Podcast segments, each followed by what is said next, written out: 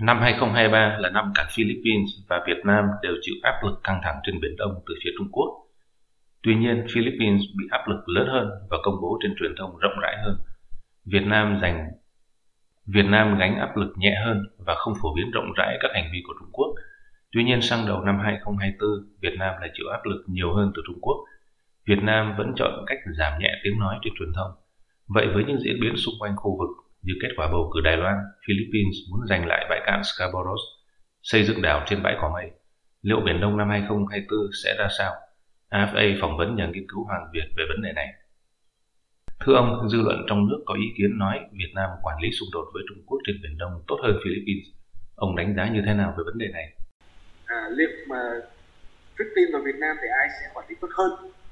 Thì cho đến nay thì chưa thể nói được. Nhưng mà rõ ràng là nếu mà chỉ tính trong năm 2023 thì chưa thể nói được là Philippines hay Việt Nam sẽ tốt hơn trong cái việc quản lý tranh chấp Biển Đông nhưng mà nếu mà về tính vào cái chiến lược lâu dài hơn thì rõ ràng Philippines đã có bộc lộ một số cái thiếu sót. Thứ nhất, Philippines đã đánh mất cái quyền kiểm soát bãi cạn Scarborough năm 2012 trong khi là Philippines đang kiểm soát nó trên thực tế thì năm 2012 Trung Quốc đã thay thế Philippines giành được quyền kiểm soát trên thực tế. Thì đó là một cái thất bại của Philippines và điều này thì không có gì là chối cãi được cả. Thứ hai là với con tàu uh, uh, Sierra Madre uh, trên cái bãi cỏ cỏ mây mà Philippines đã đóng đã cắm nó uh, trên đó từ năm 1999 mà Philippines đã không tìm cách để uh, có một cái chỗ đứng uh, bền vững ở trên cái khu bãi cỏ mây. Thì đó cũng là một cái sai sai sót của Philippines để đến bây giờ mà Philippines muốn xây đảo hay là duy trì sự hiện diện trên bãi cỏ bay thì cực kỳ khó khăn. Không phải là bối cảnh như ngày trước. Bối cảnh ngày trước làm những năm 1999 đầu 2000 mà Philippines làm thì có thể là là không sao. Chứ đến bây giờ thì tất cả các quốc gia đều phản đối. Đặc biệt là Trung Quốc rất là mạnh. Để phản đối thì Philippines sẽ khó làm được điều này thì đó nếu mà tính lâu dài thì rõ ràng là Philippines đã có những cái à, à, hạn chế và thiếu sót trong cái chiến lược của mình thì nếu mà đánh giá chỉ năm 2023 không thì nó chưa đầy đủ. Bởi vì là chưa thể nói được là Việt Nam hay là Philippines đã giành được cái ưu thế hơn. Vì sao? Vì chúng ta sẽ thấy rằng là Philippines và Việt Nam mỗi quốc gia có một cái phương cách khác nhau. Philippines thì sẽ dựa vào à, đồng minh của mình là Hoa Kỳ. À, còn phía Việt Nam thì Việt Nam thì chất thứ nhất là Việt Nam không phải là đồng minh của Hoa Kỳ và Việt Nam cũng không phải là liên minh quân sự của Hoa Kỳ. Việt Nam có chính sách 40 trong uh, uh, chính sách quốc phòng cho nên là Việt Nam không thể liên minh được với Hoa Kỳ. Và vì thế cho nên là Việt Nam cũng không trông cậy được vào những đồng minh Hoa Kỳ. Và Việt Nam chọn cái cách là balance tức là cân bằng quan hệ giữa Mỹ và Trung Quốc. Năm 2023 chúng ta còn nhớ là tháng 9 thì tổng thống Biden sang Việt Nam và nâng cấp quan hệ lên mức cao nhất là đối tác chiến lược toàn diện. Nhưng mà tháng 12 thì Trung Quốc Tập Cận Bình cũng sang thăm Việt Nam và hai bên tuyên bố nâng cấp mức độ cao hơn trong quan hệ thì đấy là cách của Việt Nam làm là balance, tức là cân bằng giữa hai cường quốc là Trung Quốc và Mỹ thế còn Philippines thì trong cái lúc trong cái nhiệm kỳ của tổng thống Marcos đang chọn cách là dựa vào đồng minh của mình nhiều hơn à. thế thì cho đến nay thì cũng chưa nói được là bên nào sẽ sẽ có cái ưu thế nào à. mà chúng ta phải đợi tiếp xem là liệu Philippines có giữ được bãi cỏ mình và Philippines có giành lại được quyền kiểm soát trên Scarborough không? Hoặc là Philippines có xây đảo ở trên khu vực bãi của mình hay không? Thì đó là những vấn đề. Nếu mà Philippines làm điều này thì rõ ràng đó là Philippines thành công. Và Việt Nam thì trước mắt thì rõ ràng là Việt Nam vì cái chính sách mà cân bằng thì khiến cho Trung Quốc cũng không có những cái thay đổi quá căng thẳng với Việt Nam. Nhưng mà không phải là không có. Và năm 2023 là thấy rất rõ khi mà trong suốt một thời gian đầu báo chí Việt Nam không hề nói tới nhưng đến một lúc mà phía Việt Nam chịu không nổi thì người phát ngôn ngoại giao tín yêu cầu là tàu thăm dò của Trung Quốc phải rời khỏi cái vùng đặc quyền kinh tế của Việt Nam. À, thì đến đầu tháng 6 sau 28 ngày thì cái tàu này của Trung Quốc mới rời khỏi vùng đặc quyền kinh tế của Việt Nam. Thì điều đó cho thấy là cũng chưa thể nói được là quốc gia nào sẽ thành công hơn quốc gia nào mà chúng ta phải chờ đợi bởi vì những cái chuyện này phải xem xem là các bên có đạt được cái mục đích của mình hay không thì mới nói về sự thành công mà có sự thành công thì chúng ta mới có thể so sánh được bên nào là có đã đúng đắn bên nào là không đúng đắn dạ vâng có ý kiến cho rằng ông Lại Thanh Đức, một người có xu hướng độc lập với Trung Quốc, đắc cử Tổng thống Đài Loan, có thể khiến cho tình hình eo biển Đài Loan căng thẳng hơn trong năm 2024. Theo ông, nếu eo biển Đài Loan căng thẳng hơn, thì Biển Đông sẽ dịu bớt hay căng thẳng hơn? Tại sao Trung Quốc lại tăng cường áp lực lên Philippines năm 2023 trên Biển Đông? Hai điểm nóng này có gì khác nhau hay không? Theo tôi thì trong năm 2024 này thì kể cả vấn đề eo biển Đài Loan và vấn đề Biển Đông nó đều nóng. Rõ ràng là khi mà ông Lại Thanh Đức, một người phó tổng thống đang đương kim phó tổng thống của dưới thời của bà Thanh Văn mà trở thành à, tổng thống đắc cử thì đây là một cái điều mà Bắc Kinh không mong muốn. Bắc Kinh thì muốn rằng là cái đảng mà thân với mình đó là quốc dân. Mà nắm quyền thì mới là đúng ý của Bắc Kinh. Chắc chắn là Bắc Kinh cũng sẽ có những cái hành động để phản ứng lại. Và người ta cũng dự báo rằng trong năm 2024 này thì cái tình hình trên eo biển Đài Loan sẽ vô cùng căng thẳng. Thế thì cái câu chuyện căng thẳng trên eo biển Đài Loan thì nó có liên quan gì đến Biển Đông hay không? Thì chúng ta biết là eo biển Đài Loan nó nối liền với cả Biển Đông. Và kể cả eo biển Đài Loan và Biển Đông đều là nằm trong một khu vực mà trong sự tranh cạnh tranh quyết liệt của hai cường quốc đó là Mỹ và Trung Quốc. Chúng ta biết là nếu không có Mỹ đứng đằng sau thì rõ ràng Đài Loan không thể tồn tại được đến như ngày hôm nay trước cái sự đe dọa của Trung Hoa Đại lục. Và đối với câu chuyện của miền Đông thì đặc biệt là à, cái sự căng thẳng giữa Philippines và Trung Quốc mà chúng ta mới trao đổi đây thì nó cũng sẽ tiếp tục trong năm 2024 bởi vì như đã nói là Philippines đang muốn dựa vào đồng minh của Hoa Kỳ để mà muốn đạt được một số mục đích, đó là xây đảo và có thể là xây đảo trên bãi cỏ mình và tìm cách giành những quyền kiểm soát đối với cả bãi cạn Scarborough. Thì đấy là cái Philippines muốn. Và bên kia thì chắc chắn là Trung Quốc sẽ không để yên cho Philippines được thực hiện. Và đằng sau thì đó là, ta biết là Philippines nó dựa rất nhiều vào đồng minh Hoa Kỳ, cho nên là đây cũng là một cái chiến trường để mà cạnh tranh giữa hai cái cường quốc, Mỹ và Trung Quốc.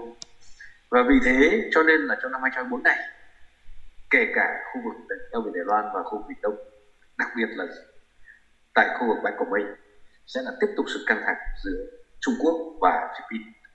Và trên Đài Loan thì cũng tương tự như vậy. Trong cái năm 2023 thì cái giữa Philippines quan hệ giữa Philippines và Trung Quốc căng thẳng trên Biển Đông và cho đến nay vẫn chưa chấm dứt. Đặc biệt là từ khu vực bãi cỏ mây và bãi sạn, bãi cạn Scarborough. Đó là hai cái nơi mà điểm nóng căng thẳng giữa Philippines và Trung Quốc. Thế thì nguyên do thì nó có mấy nguyên do. Nguyên do thứ nhất là Philippines đã trên bãi cỏ, trên bãi cỏ mây thì Philippines đã để con tàu từ năm 1999 và cái con tàu này càng ngày nó càng cũ đi.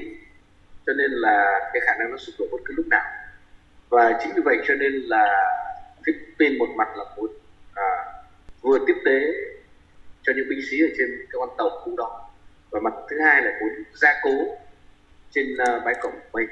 Và thậm chí gần đây Philippines còn tuyên bố là sẽ tìm cách xây đảo ở trên bãi cổng mình và điều này thì chắc chắn là Trung Quốc sẽ không muốn bởi vì Trung Quốc không muốn làm thay đổi cái trật tự mà bất lợi cho Trung Quốc.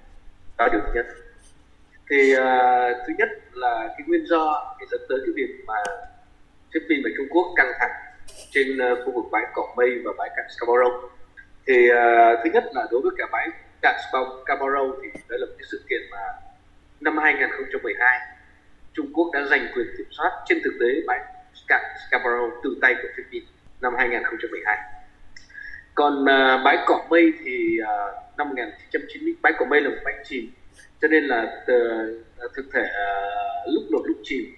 Cho nên là phía Philippines năm 1999 đã cho động con tàu cũ của đó tên là Sierra Madre.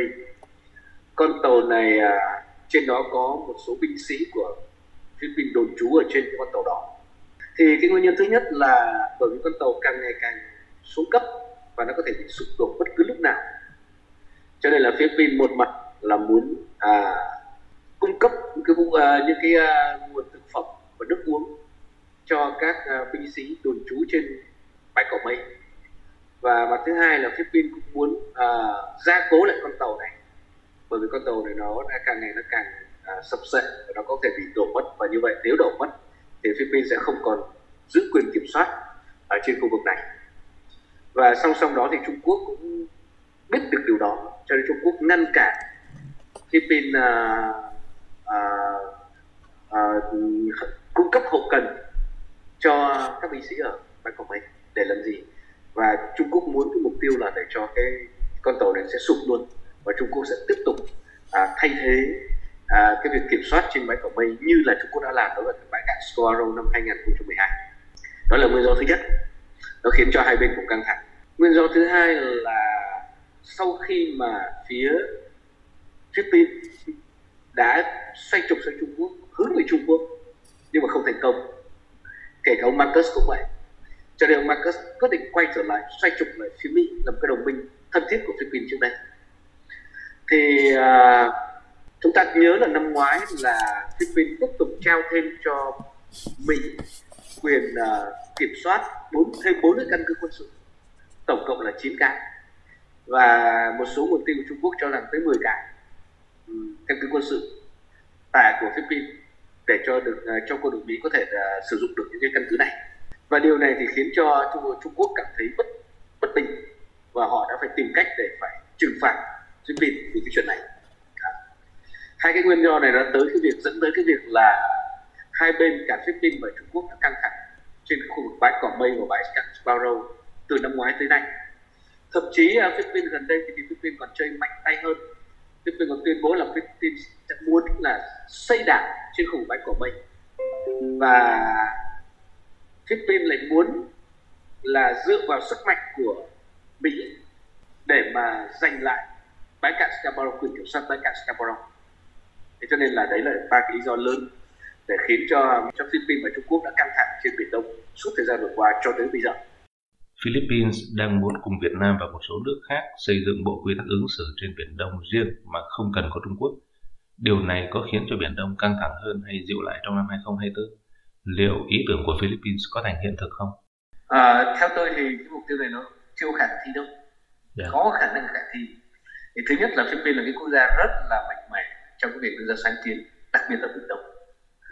Từ những năm 1990, đặc biệt sau năm 1995, khi mà Trung Quốc đã giành quyền kiểm soát bãi vành khăn ở tay của quân đội Philippines, thì Philippines đã luôn đưa ra ý tưởng là sẽ có một cái bộ quy tắc ứng xử trên biển Đông.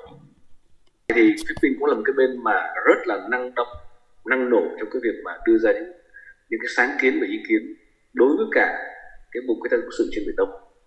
Nhưng mà Philippines thì cũng có những mặt trái của Philippines mà chúng ta đã thấy rất rõ tức là Philippines là một quốc gia đa đảng.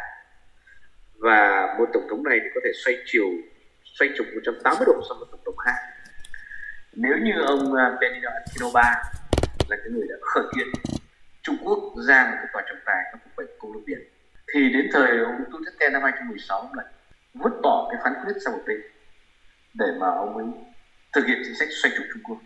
Và đến ông Marcus thì lúc đầu cũng chọn chính sách xoay trục sang Trung Quốc nhưng mà thấy không ổn thì ông lại quay trở sang xoay trục sang Mỹ. Thì uh, nhiều quốc gia Đông Nam Á. Trong đó có Việt Nam trong đó có Malaysia và Indonesia đều thấy rằng là một cái sự thiếu ổn định trong cái chính sách thiếu nhất quán của chính sách của phía Philippines đó là điều thứ nhất. Cái thứ hai là Philippines lại làm quá ồn ào. Nếu Philippines tuyên bố cách công khai như vậy thì rõ ràng Trung Quốc sẽ tìm cách phá phá hoại tìm cách phá hoại rồi.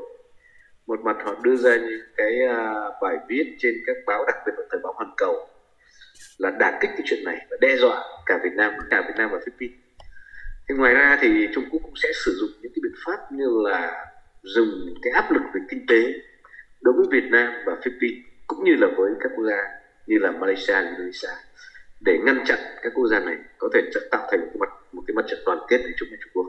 Thứ hai là kinh nghiệm cho thấy rằng là đã từng 10 quốc gia Đông Nam Á đã từng à, 10 quốc gia ASEAN đã từng à, thông qua một dự thảo về COC bản số 0 của Indonesia khởi thảo. Và 10 quốc gia đã đồng ý về nội dung rồi. Nhưng mà khi mà mời Trung Quốc tham gia thì Trung Quốc đã từ chối. Cho nên là tập lập tức là cái tiến trình mà bàn thảo lại à, thương lượng đàm phán lại cái COC lại bắt đầu lại từ đầu. Chính vì vậy cho nên là với cái việc mà à, Philippines kêu gọi có một cái cái nhóm quốc gia làm khu tập sự trên biển đông không thì tôi cho rằng nó không khả thi là vì lý do như vậy dạ vâng Thưa ông, mới đây báo chí trong nước đưa tin Bộ trưởng Bộ Ngoại giao Việt Nam Bùi Thanh Sơn đề nghị Trung Quốc tôn trọng lợi ích chính đáng của Việt Nam trên Biển Đông nhân dịp hai nước họp Ủy ban chỉ đạo song phương về quan hệ Việt Trung.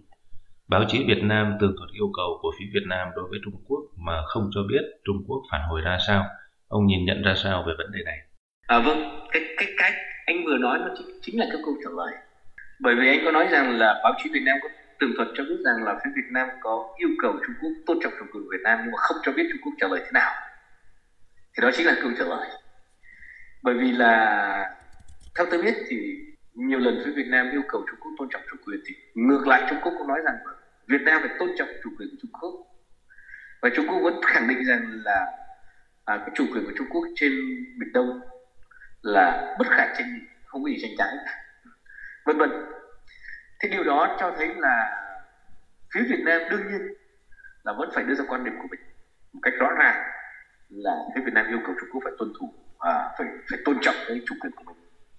Nhưng mà còn phía Trung Quốc có chấp nhận điều đó không tôi cho rằng là không bởi vì nếu mà Trung Quốc chấp nhận điều đó thì tình hình Biển Đông tình hình căng thẳng giữa Trung Quốc và Việt Nam trên Biển Đông nó đã không căng thẳng trong suốt mười mấy năm vừa qua như vậy mà kể cả những lần mà trước đó thì Việt Nam cũng yêu cầu luôn luôn mỗi lần cái giới chức à, cao cấp của Việt Nam gặp Trung Quốc thì bao giờ cũng nhắc lại câu đó.